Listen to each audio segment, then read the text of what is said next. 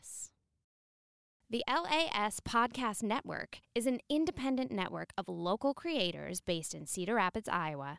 For more, visit laspodcastnetwork.com. Hey y'all, Alan here. We're so excited to share this next leg of our journey with you, and if you want to keep up with all things Myria, you can follow us on Facebook and Twitter at Myths of Myria. If you enjoy the show, consider sharing it with your friends, or if you have the time, reviewing us on Apple Podcasts or wherever else you listen to us is a great way to show your support. If you want to show us even more support, though, head on over to lasmediagroup.com and sign up for LAS Plus, which comes with a whole mess of bonus content, ad free episodes, and post show wrap ups, and, and more. Ah, thank you so much for sharing the precious pieces of your time with us. And without further ado, welcome to Myria. Bondag, Lilith, Val. You stand around a dead dragon in front of you. Bondag, the liquefied remains of your last friend here, beneath it.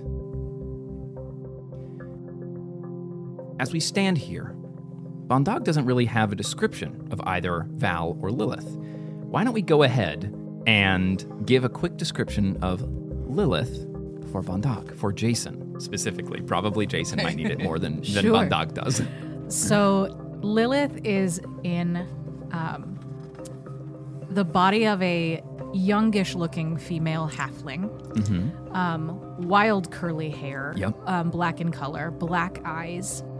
Um, just a very basic tunic that almost looks like a uniform, but not Yeah. that specific. um, really nondescript clothing. Maybe it was a uniform at some point, but Right. there's been like personality injected Yes, into it. exactly. Yeah. yeah. But something about her is just off. Yeah. She looks like a halfling, but she doesn't feel Mm-hmm. like a halfling. Bondag, as you look. Mm, actually, you know what? I'm going to give you that description after Val gives you a quick Oh, okay. description as well. Uh, so Val um, is wearing this what was at one time a nice cream colored shirt uh, with these purple pants with a yellow line down the side. He has a vest and a golden tie. Yep. A purple bandana. Yep. But a large one. Yeah. Is covering up the right side of his head. Yep. Down to about his cheek. Including his eye. Yes. Yeah. Um, and you see, uh, in this above this slanted bandana, the shaved off, a shaved off horn. Mm-hmm. Um, his eyes are the whites are black, but the iris is gold, uh, in a shade that matches his tie. And only one eye, the left eye. Only, only Yep. the eye you can see. Um, and then he has long white hair, about shoulder length. And there's the the mask that you have on yes, top. he's got Yes. this this the uh, black the black mask that you stole from black Naomi. bird looking Yes. mask on top of his Yes, head. yeah. Um, and it has actually, oddly enough, horns itself that kind of wrap around on, on top of it too. Um, uh, additionally, one other thing you see on Val is a giant, like blast hole in the side of his chest, like on his pectoral. Oh yeah, Um, additionally, Bandag, as you look over towards these people, you have a moment where your stomach kind of drops and you see them, and it's like you're in your dreams. You you sit there for a moment and and you take a look specifically for you. No, it didn't seem like you know, Mortimus, if he saw them earlier, he didn't give off any recognition of anything like this. You know, this is specifically something that you see in other people. Hmm. You've seen things like this before that no one else can see. However, these people are giving off this, like, almost like sickly green, blue, teal, like wafting of smoke coming off of them every once in a while. One that you associate with things that have experienced life beyond the grave. Huh. As you are all here, what do you do? Um, Val will approach the orc, Yeah, kind of hands up, putting his deck away. Um, are you okay? Is everything fine? Are you do do you need assistance? I I'm sorry about your friend. I kind of saw what what happened. I'm just studying him. okay. You you are studying the dragon or, or Val. Val. You see once again that same description. He just um nothing changed. Don't know if he can speak. Lilith is going to get up shakily from the ground and be like, This is the craziest day. Oh no, you did really good though. Oh my god, what are we doing here? What is this? Is every day like this on the mortal plane? Oh my no, I- god! and this she's just gonna sit down and just be a little shaky, just a little, just a little Lilith, out you of it. stare up at the sky. You lay down on the ground, sprawled star formation, uh, and you you just kind of take a moment. You drop your bow to your side, and it's like it's so odd.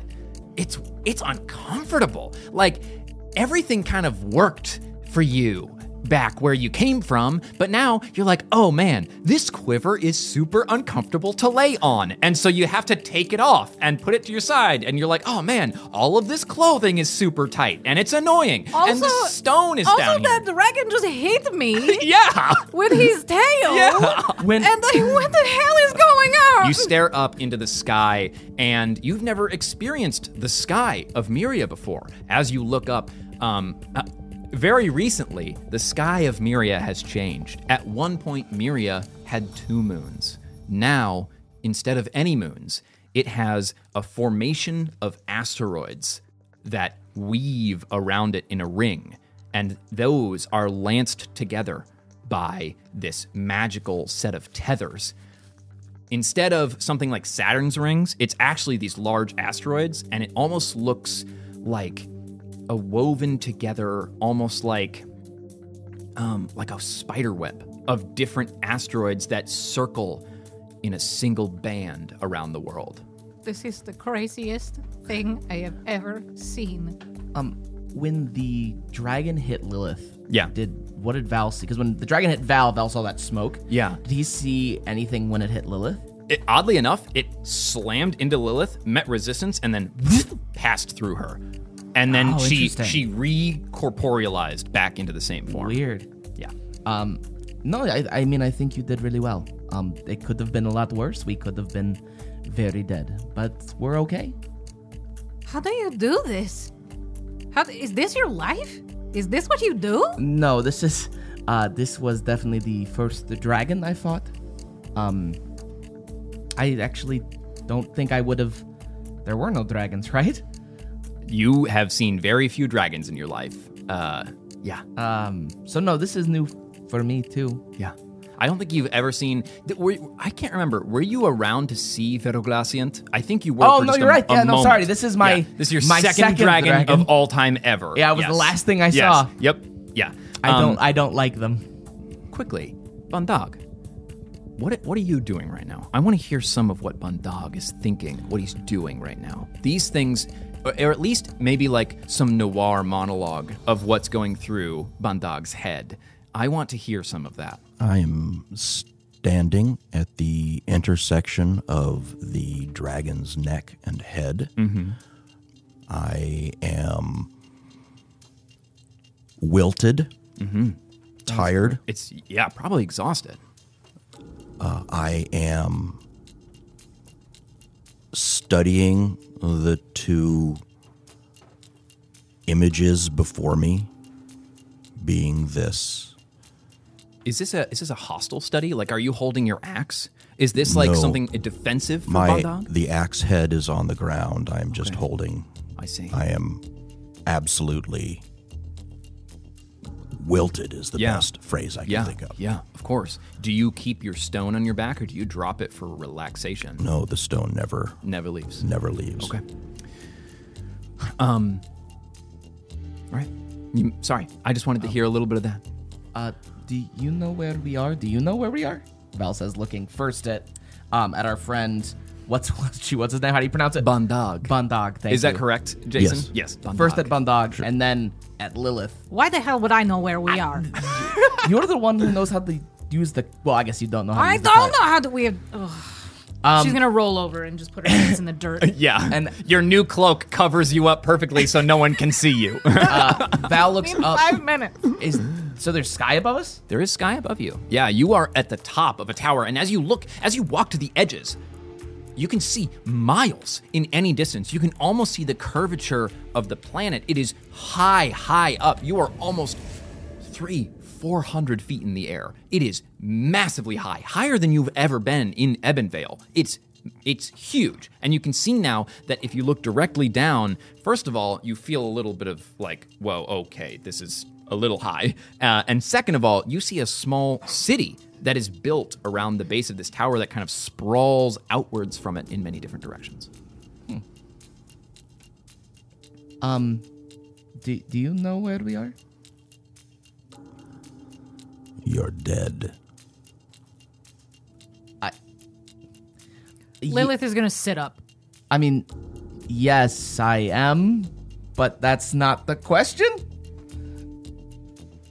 Bundag, this is odd. The, this is the first time you've ever seen a creature like this actually do something hmm. to a creature in the material realm, because all the other ones have been shades, things that can't interact with materiality.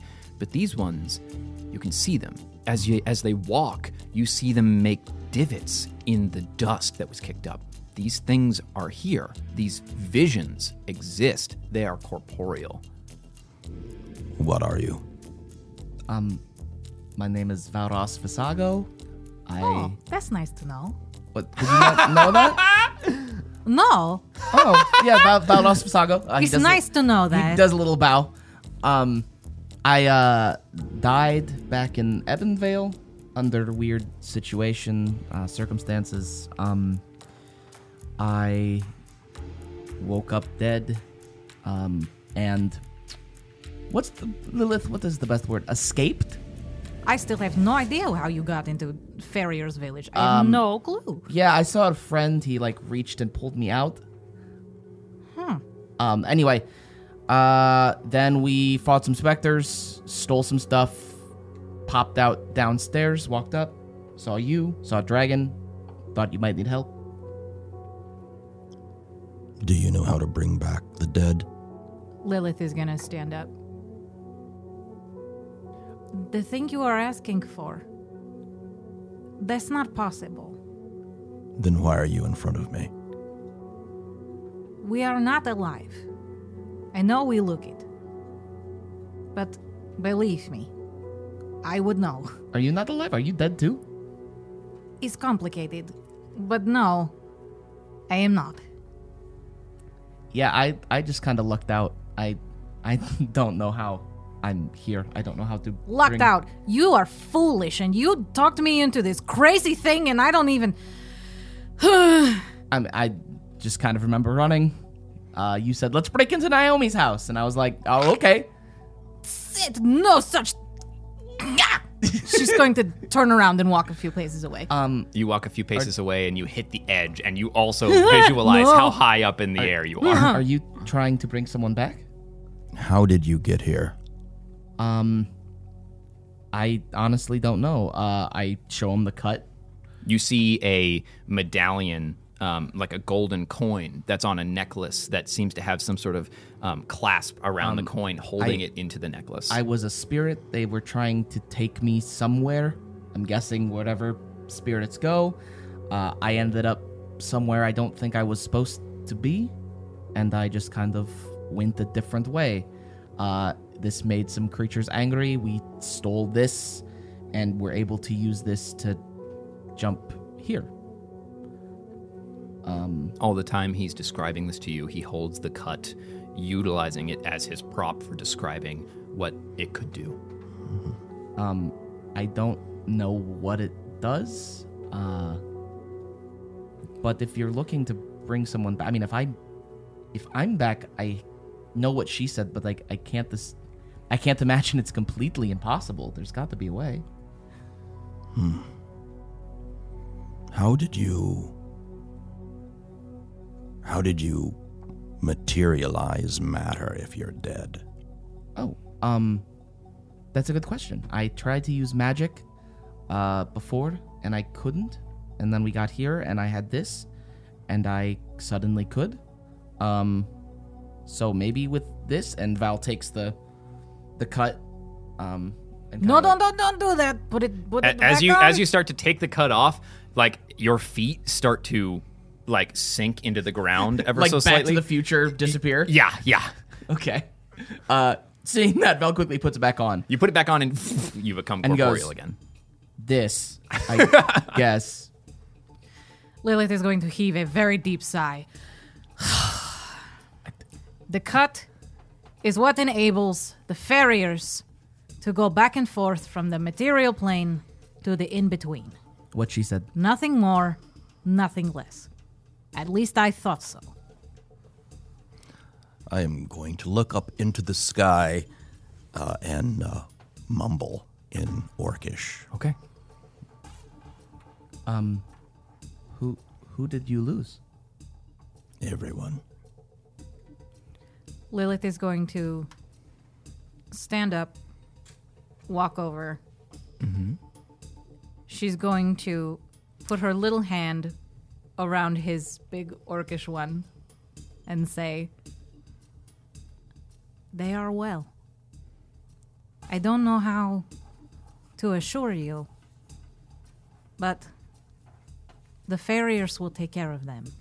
Lilith, as you put your hand on this person's hand, as you walk up, you look into these eyes that I'm assuming, after mumbling into the sky, peer back down at the creature coming towards you.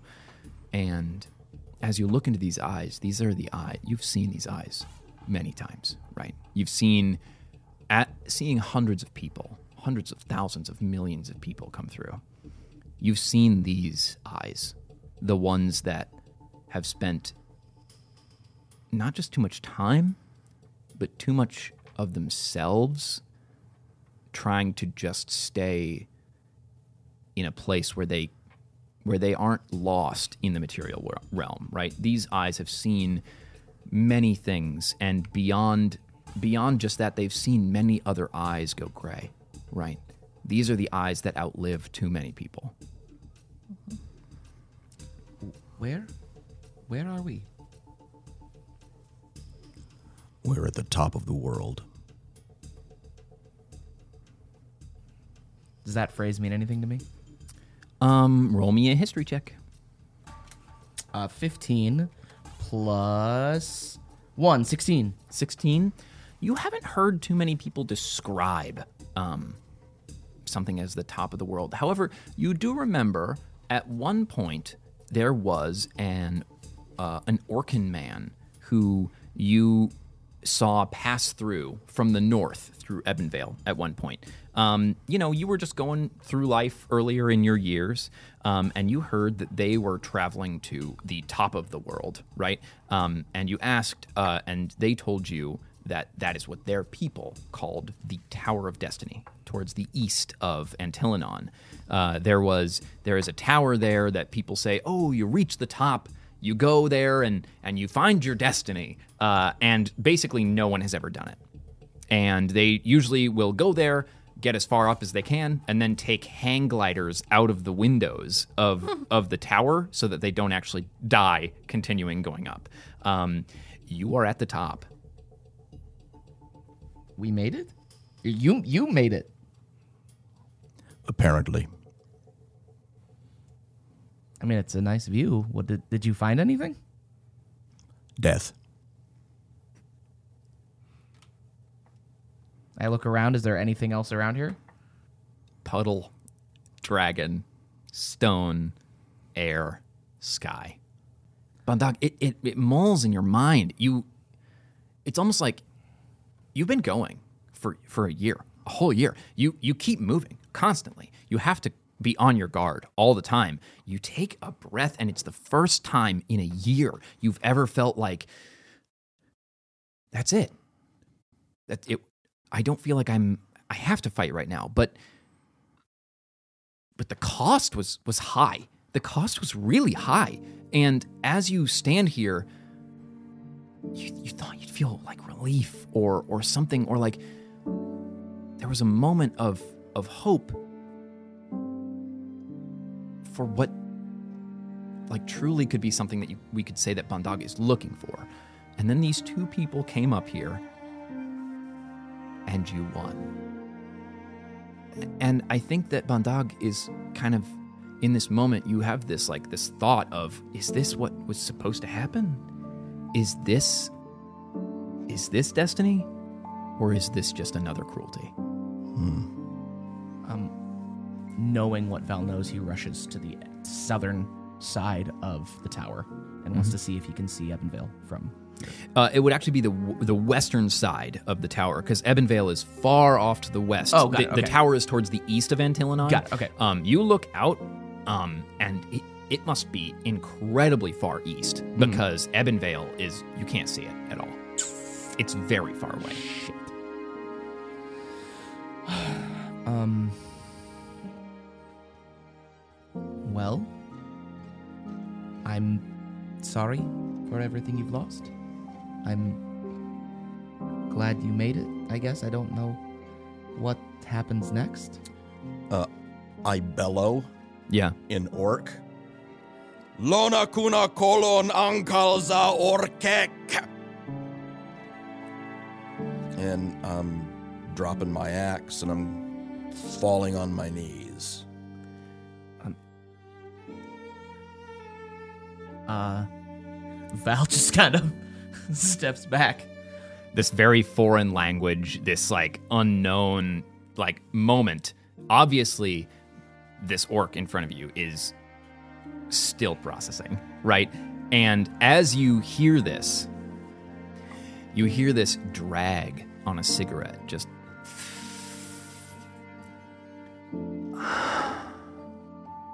You see this white hat appear from behind the dragon. Bandag, you see this happen as you fall to your knees and you hear, Well, luck, death, and destiny. What a group.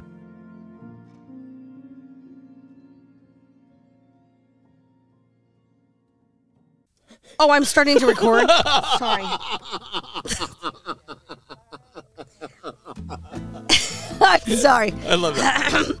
Hey, hey, it's season two. season two. But what do you want to talk about? The podcast where two friends take turns surprising each other with topics to talk about. That's right. She's Lindsay and I am Jason, and we are both parents and comedy writers. Yeah, it's like Pollyanna meets. Friedrich Nietzsche. Yeah, or like uh, I, I would assume that's correct. I Yeah, don't that's know that pretty- person. Pretty, pretty correct, yeah. I think. Yeah. it's like flowers meet. the stuff that people pile on, you know, grave sites and Your- your- bodies and your things. Well, you know. That's dark. And we've added a new segment to the show called the Rando Mo. It's a random moment because we want to know what you want us to talk about. And you can send in your ideas and suggestions, and we put them on little pieces of paper and we put them in a jar, and we shake them up, and then we don't have any control over what we are then told we need to talk about. You decide. If you want to decide, you can send it to laspodcastnetwork.com slash what do you wanna, W-A-N-N-A. This podcast comes out every Monday on Apple Podcasts, Spotify, or wherever you can find your podcasts. This show was produced and distributed by LAS Podcast Network. To support this show and other shows like it, subscribe to LAS Plus. For more, you can visit laspodcastnetwork.com slash plus. You can find our podcast anywhere that you get your podcast hit, whether it's Apple Podcasts, Spotify. Or from that creepy dude with the top hat and the trench coat eating that Reuben sandwich that's just half soaked in mayo in the dark alley. Nice. He's the guy with the good podcast. It just be that you score your podcast in a dark alley with a guy wearing a trench coat. Reuben. Mayonnaise. You brought mayonnaise into the mix. Yeah, it should have been Thousand Island. It was such a mistake. Should have been Thousand Island. Can you put something together from all that, or do you want, you want me to do one more? Ah!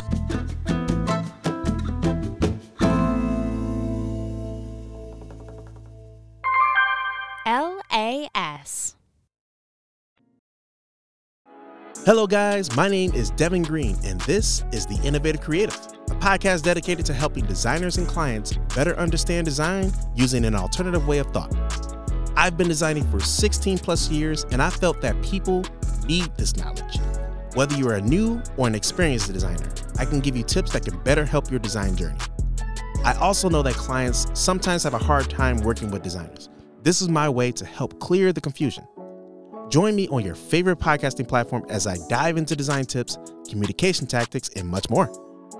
I release episodes every Wednesday on Apple Podcasts, Spotify, on my website at innovativecreative.fm, and wherever you listen to podcasts.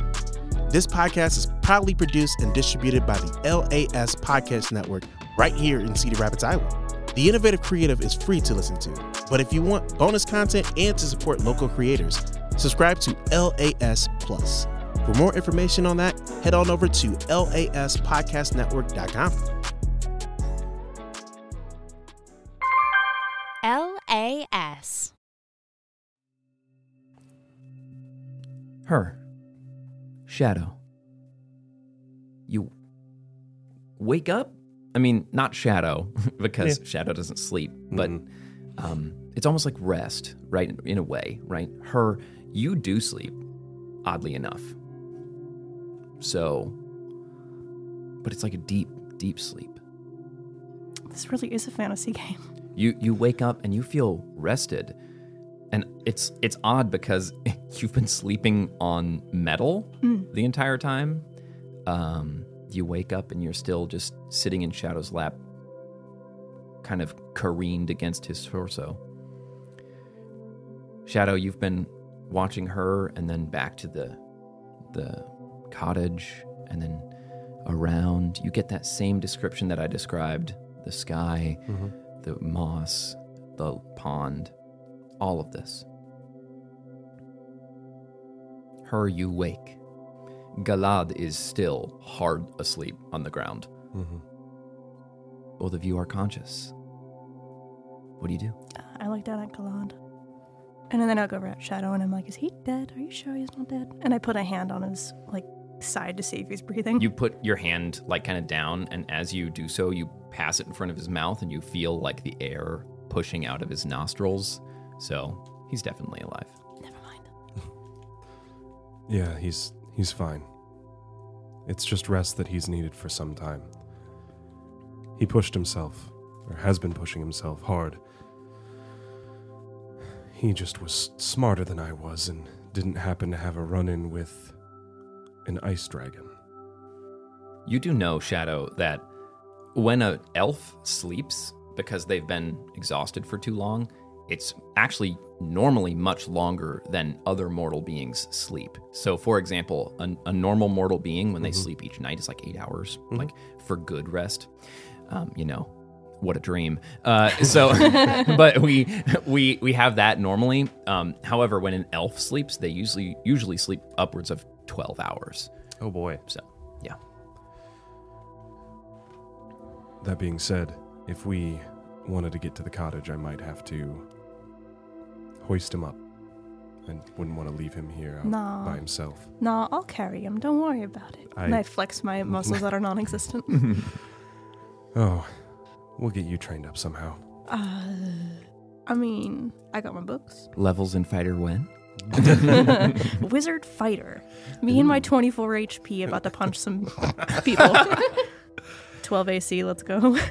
I uh I start to kind of get up and help you kind of get out of my lap area Mhm. and then I um look down at my brother Mm-hmm. um and then I start putting my hands underneath him and cradling him.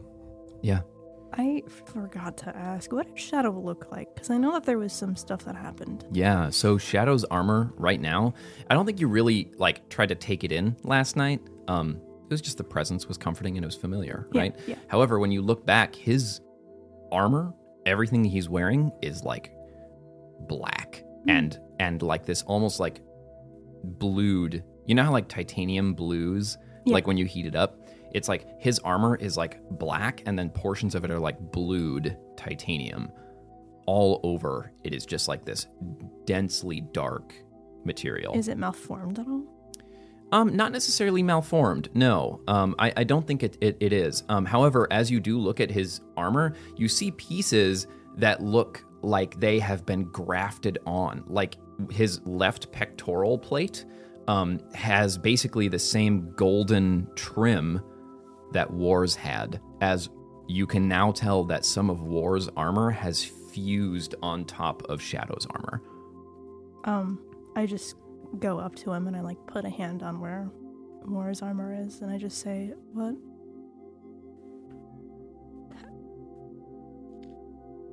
I don't actually. I don't even think she has anything to say now that I think about it. Hmm. She just puts a hand on it and like stares at it,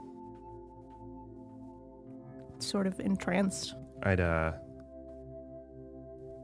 I feel like this would be happening as I'm like trying to hoist my brother up as I'm Mhm. like like kneeling down. And I'd look down at you doing that and uh not look at your eyes just yet and say she wasn't ready. But we will be next time. I don't think anybody was. And she just mm, looks at Galad.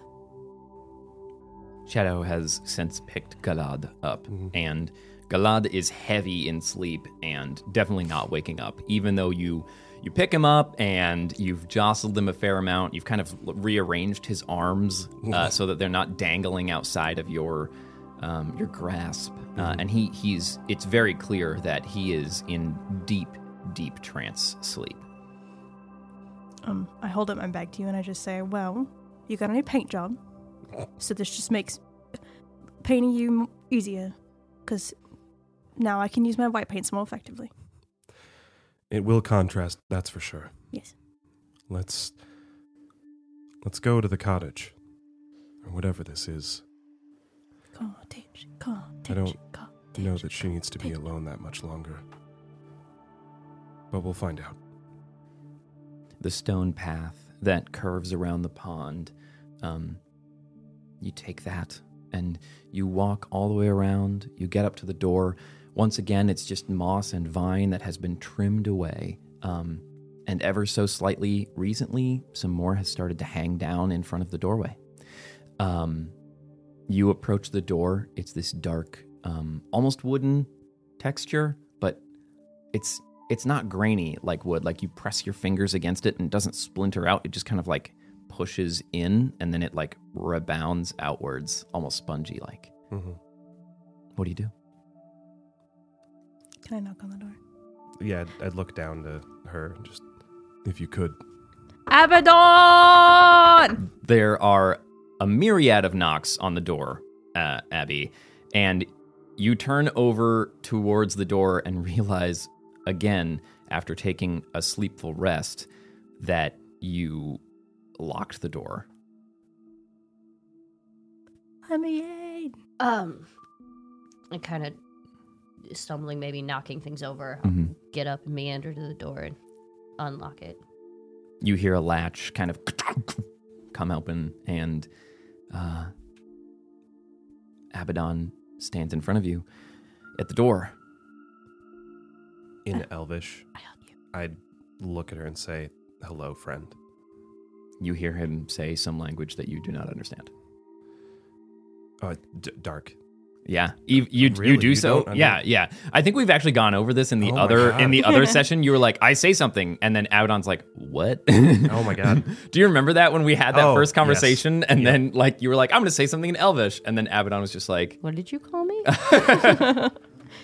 It's it's friend in what our language was. I thought it'd be of comfort. I'm sorry I forgot. no, it's. Um, Abaddon, without inviting you in, is just gonna turn around and walk backwards and go, "Can you spell friend in our um, in R?" And you'll see her try to get a piece of parchment that is littered everywhere to Mhm. write down what you just said. Can you can you spell the word friend in in our language? I can, but do you happen to have a, a bed that for I don't know if you know who this is to me. And I'd hold the the body Mhm. of the man that was talking to your mind, but Oh, um, no, and it's just gonna kind of flail a hand around and be like, "Yeah, just yeah. There, there are a couple cots in the corner um, with some fur blankets. Uh, as you step inside, actually, the cottage interior is made of mortared stone and wood, um, or well, maybe is wood, placed in strategically enough places to hold back the earth that has gracefully receded to allow a modest hovel to take place and purchase in this embrace. Various planks of this wood-like material uh, covers the walls as well, each with a different title. Uh, one plank reads Ripple Bark, and on it grows shelf like formations that resemble masses of decaying flesh, but it has a smoky, nut like fragrance. Uh, another reads Trillimac, and it looks like large portions of fungus cap have been nailed to it. Many different dyes have been applied to this fungus cap in different areas, all taking extremely well to its initial light gray, leathery color. On a cork tipped nail beneath the wooden slat, or the, the what is almost wooden slat, uh, in all of it uh, rests um, a, a dark purple piece of clothing uh, and a note nailed to the board directly above it that reads It is just tough and flexible enough to be made into a hat, but it's not appropriate for things that suffer wear and tear.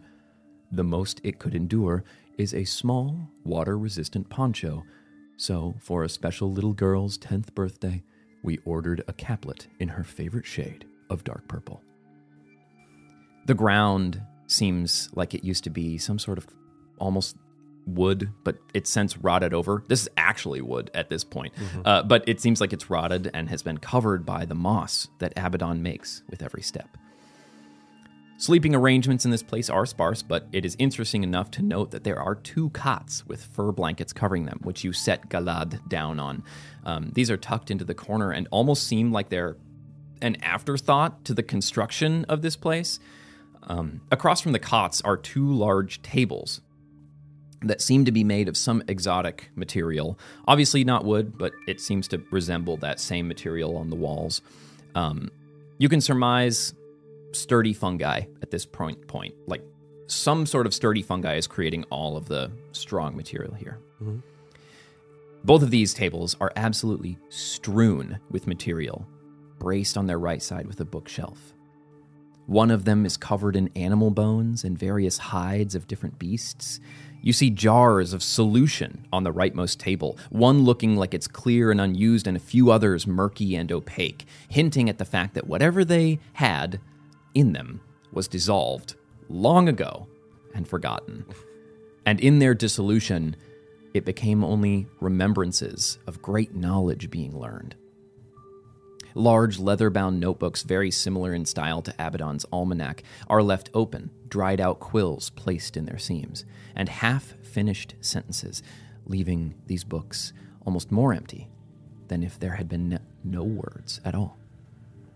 The bookcase is filled with various knickknacks of jars of dusty material. Most prominent, though, are a series of animals, obviously getting better in carving quality the, over the course of them being sequentially made. Each of them carved from some sort of uh, same, similar woody material. The last thing you notice in this room is Abaddon, Abaddon's nook, just on the other side of the uh, of the the desks. There's a hearth made of stone, and they their corner sits in a like a mossy, furry portion of the room, only now recognizable as an almost undeniable inspiration for their corner in the cell in Eden. As you turn back to Abaddon, you see that in their hands they cl- clutch a green carved flump, obviously one of the figures carved from that same set of animals on the on the uh, bookshelf. This one is worn, pieces of it are broken off, and it is obviously the worst carved one out of all of them. But nonetheless, it is the one that Abaddon has chosen to hold. Is this your house? Uh, sorry, we. I. I've never had anyone. any guests before, so I'm sorry I left. Yes, this is this is my house. It looks really cool. Thank How'd you do that? I mean, this. She gestures vaguely everywhere. Um. Well, and then, um, Abaddon, in uh, their hand will open the portal, and if I can, I'm gonna, I'm just gonna steal something from somewhere randomly, just like a. So for this specifically, um, as we've talked about this, I have uh, imagined you having to be outside in that space Okay. and then dropping whatever you want Okay. into this space. Okay. Basically, the same way that you dropped her in, you'd have to do the same thing to basically get that into here. So, Okay. Um. Uh. The portal thing. Um, this is really cool. I told you you should wait for the bands to come off to see it. Okay, you were right. Still, this is really cool, and I like this place a lot. And what do you have in your hand? She points at the flump. Flump's colors change when they to reflect emotion. What's a flump?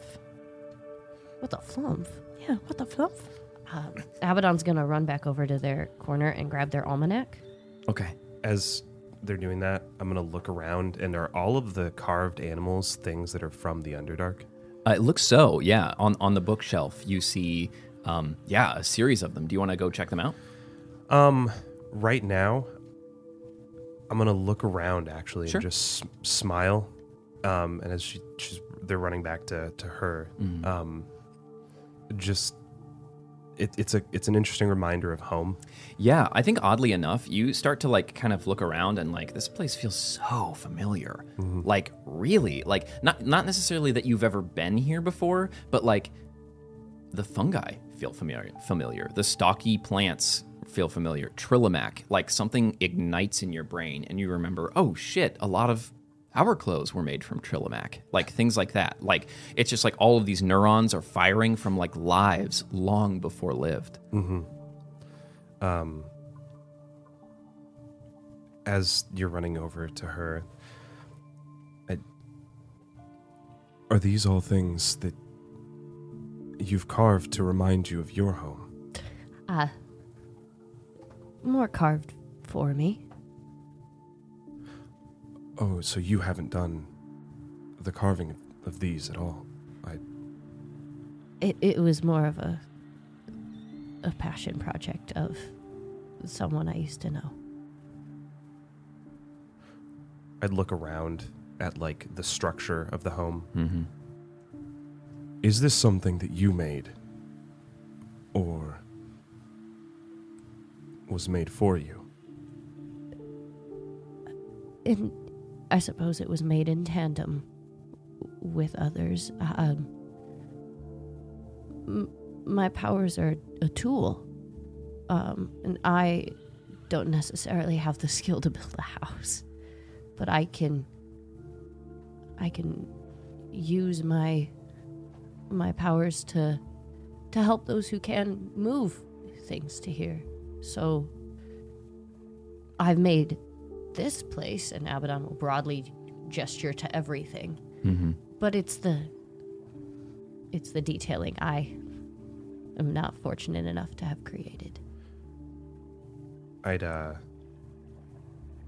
look down to like a blank scrap of paper Mm-hmm. and then um if there's like a writing utensil or a piece of charcoal or something nearby. Yeah.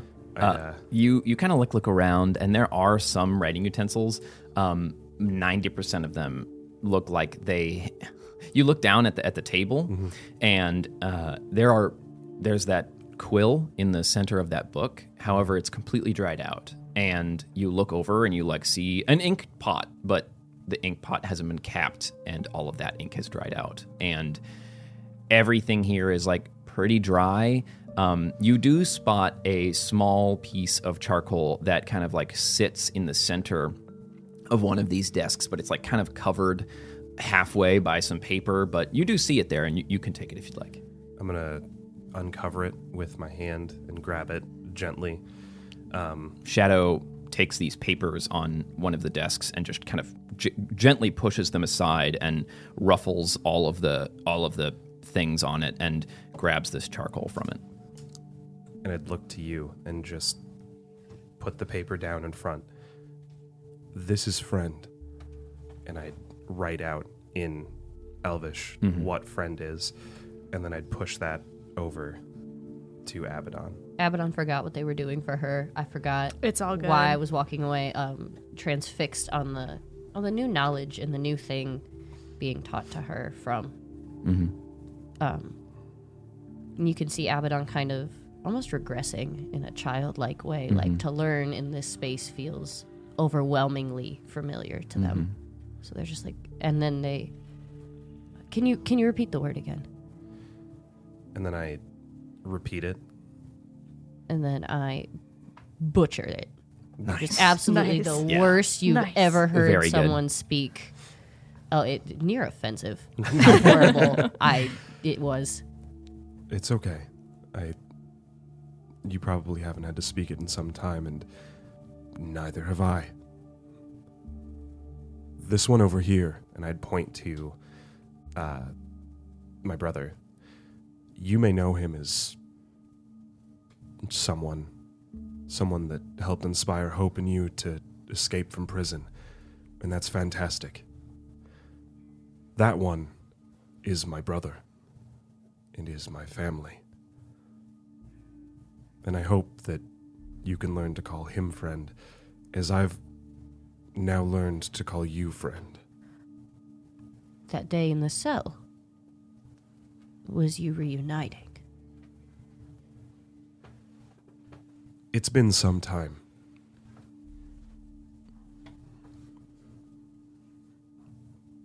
I will be frank with you, that was the most confusing. And I was in that prison for a long time, and a stranger was talking to me in my head. And that was still the most confusing interaction I've ever seen in my entire life. And I'm sorry for both of you for having to go through that and being confused. This is the first Well, time. it wasn't your had- fault we were in the prison. Well, I guess at least it wasn't your fault I was there. I don't I don't know yours. It wasn't his circumstances. Fault. It Okay. wasn't anybody's fault. Don't worry about it. He's going to need some rest. Yeah, abs- absolutely. He can. Yeah, that's what beds are for. Abaddon, you look down after you read this piece of paper, like you kind of dis like you you at, in your own words regressing into this space of joy and wonder, staring down at this piece of paper, learning something new, like fascination with gaining new knowledge. It's it's joyful. And then you look over at your father's desk and everything has been moved around and it's a little jarring but like you're having to grapple with the fact of like this joy that you're feeling and like what the movement and like removal of this almost disorganized organization is. As you check that desk you remember you haven't touched your father or your mother's desk since they stop being in your life. And when shadow moved those it's like a little piece of the last things that your father touched left this world. And it's hard because you find sorrow in that, but at the same time, Shadow picked up this piece of charcoal and he paid homage to that legacy in doing so. And he gave you he gave you this knowledge and this this care with that legacy.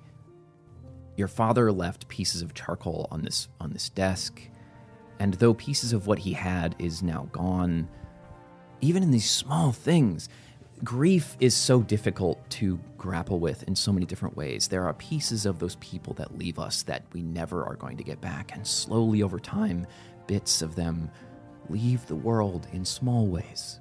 You know, things they last touched, words they last spoke, remembering their faces, all of these things fade in time.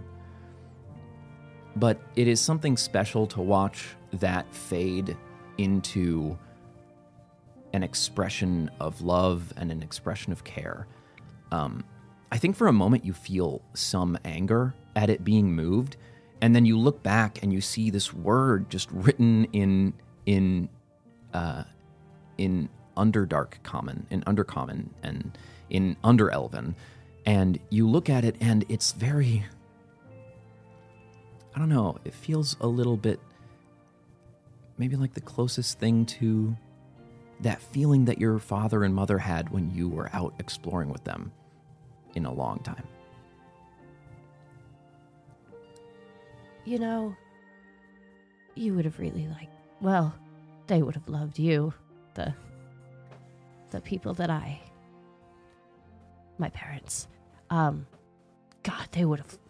You would have hated how many questions they asked you. You speak languages they know nothing of.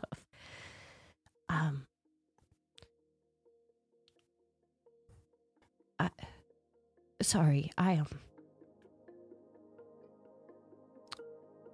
I haven't been back here since um uh, when when I was when I was taken to Eden, I had I had gone topside for the first time. And um I I came home to I came home to see my parents again and and men who looked like you had taken them from me already.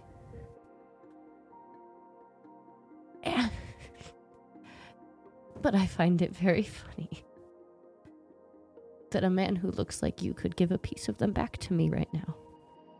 Thank you. But if you touch anything else in here, I'm gonna beat the fucking shit out of you. I uh cautiously put the charcoal back on the desk. You try and put it back exactly where it was, and it starts rolling off the side, and you grab it and you kind of like make a mark on the desk, and you're like, I, mm, and you put it back I again. prestidigitate it off. okay. Um. Oh, Frumps, right? Fr- Flumps. Um, and I just run over to the No, no, corner. no, no, no, it's okay. And I grab the almanac, and you watch Abaddon just like flip vigorously through it. Um, and I her- turn, and I don't even give you space. I am about an inch away from her space, and She's I hold the book open dude. Yeah. It's all right. in your face, and I go, Flumps. They turn they turn green when they're curious. Um, and then I grab um. There's another. There's a second flump, There's a second flump, and it's um, uh, it's pink. And I put that one in her hand. It looks much better carved than the first one. Yeah. What do, can you tell me what flumps look like? Wait, I have a picture. No, but we need the audience to know. thought you Oh, was yes. using flump as an explicative. No, like, oh, flump. Flump is a real word. Is a real thing that in D and D. They're like they're like jellyfish, but like with tentacles, and they kind of fly around in the underdark. They look like spaghetti monsters. They're like kinda. little. Yeah, they actually are kind of like little spaghetti But monsters. they have like Yeah. eye stalks that come Yes, off of their heads, exactly. so their eyes like Yes. move around independently. They're like the Muppets, uh, the Martians from Oh. uh, Oh my Sesame goodness. Street. You're The- right. Yep. You're right. Yep. Yep. oh, adorable. Um, what is the rest of it? and I put I put the the pink one in her hand, and I go, amusement. Pink is pink is amusement. Now that's somebody I could get along with. Why does it look like this? And she like sort of like touches the eye stalks. What a weird way to live. God, they're fascinating creatures. You should do. Do you read? She holds up her journal. Do Uh, I read? And then uh, Abaddon will hold the almanac out to you and go, "You can." Here. Oh my. Um, Flump, you just reminded me. And she opens up her book and digs around in her bag and tries to find like a pencil or pen or something. You find a writing utensil. I have to write some things down. Actually, now that I've, I have, I have this idea for. You'll know when I'm done with it. Um, this has been really nice. And she looks over at Abaddon. I need to write some things before I forget them. That- And she goes and sits next to Galad and opens up her journal and just mm-hmm. starts scribbling. The second cot is free, and so you sit down. The first cot you have to pay for. yeah, the but first second cot. Yeah, cot exactly. Is free. I don't get one. so you do so.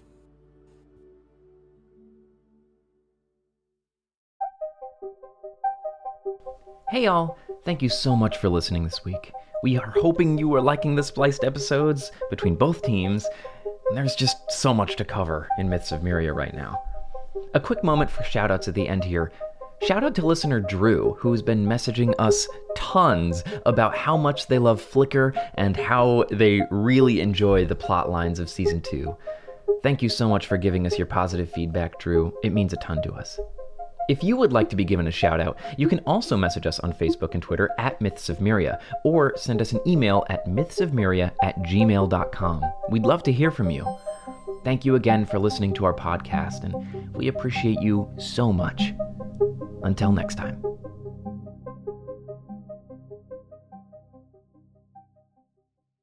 The LAS Podcast Network is an independent network of local creators based in Cedar Rapids, Iowa. For more, visit laspodcastnetwork.com. LAS.